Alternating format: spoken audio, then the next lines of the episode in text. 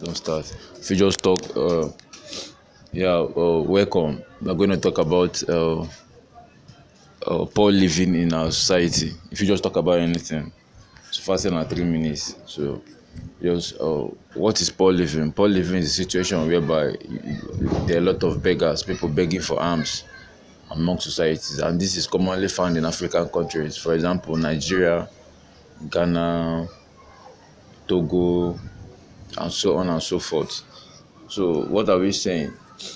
You know, as a young man, before you think of going into a marriage or getting married or something like that, starting a family for yourself, you should be able to focus and, and think of your financial status before you can engage yourself in uh, settling down or starting your own family.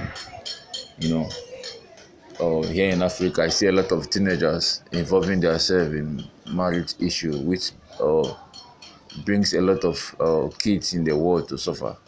In the sense that you see a kid of uh, two or three years begging, who is supposed to be in a school, passing through education and all those things, but based on financial inability or of the parents to enroll their kids into education, you find them running around, some involve themselves in stealing, smoking, and uh, doing all sorts of evil things, which causes nuisance to the country at large.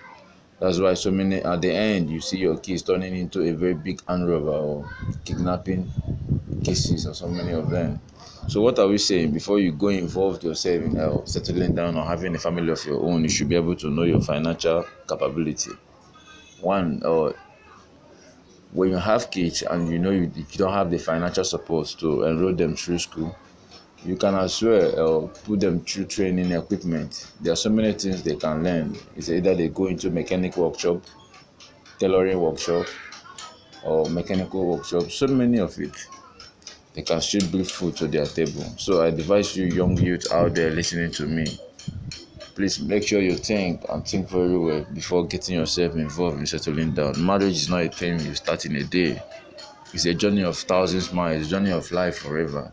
So I urge you to always do not allow peer pressures and uh, youthful exuberance into leading you to starting something you know you cannot easily finish or end.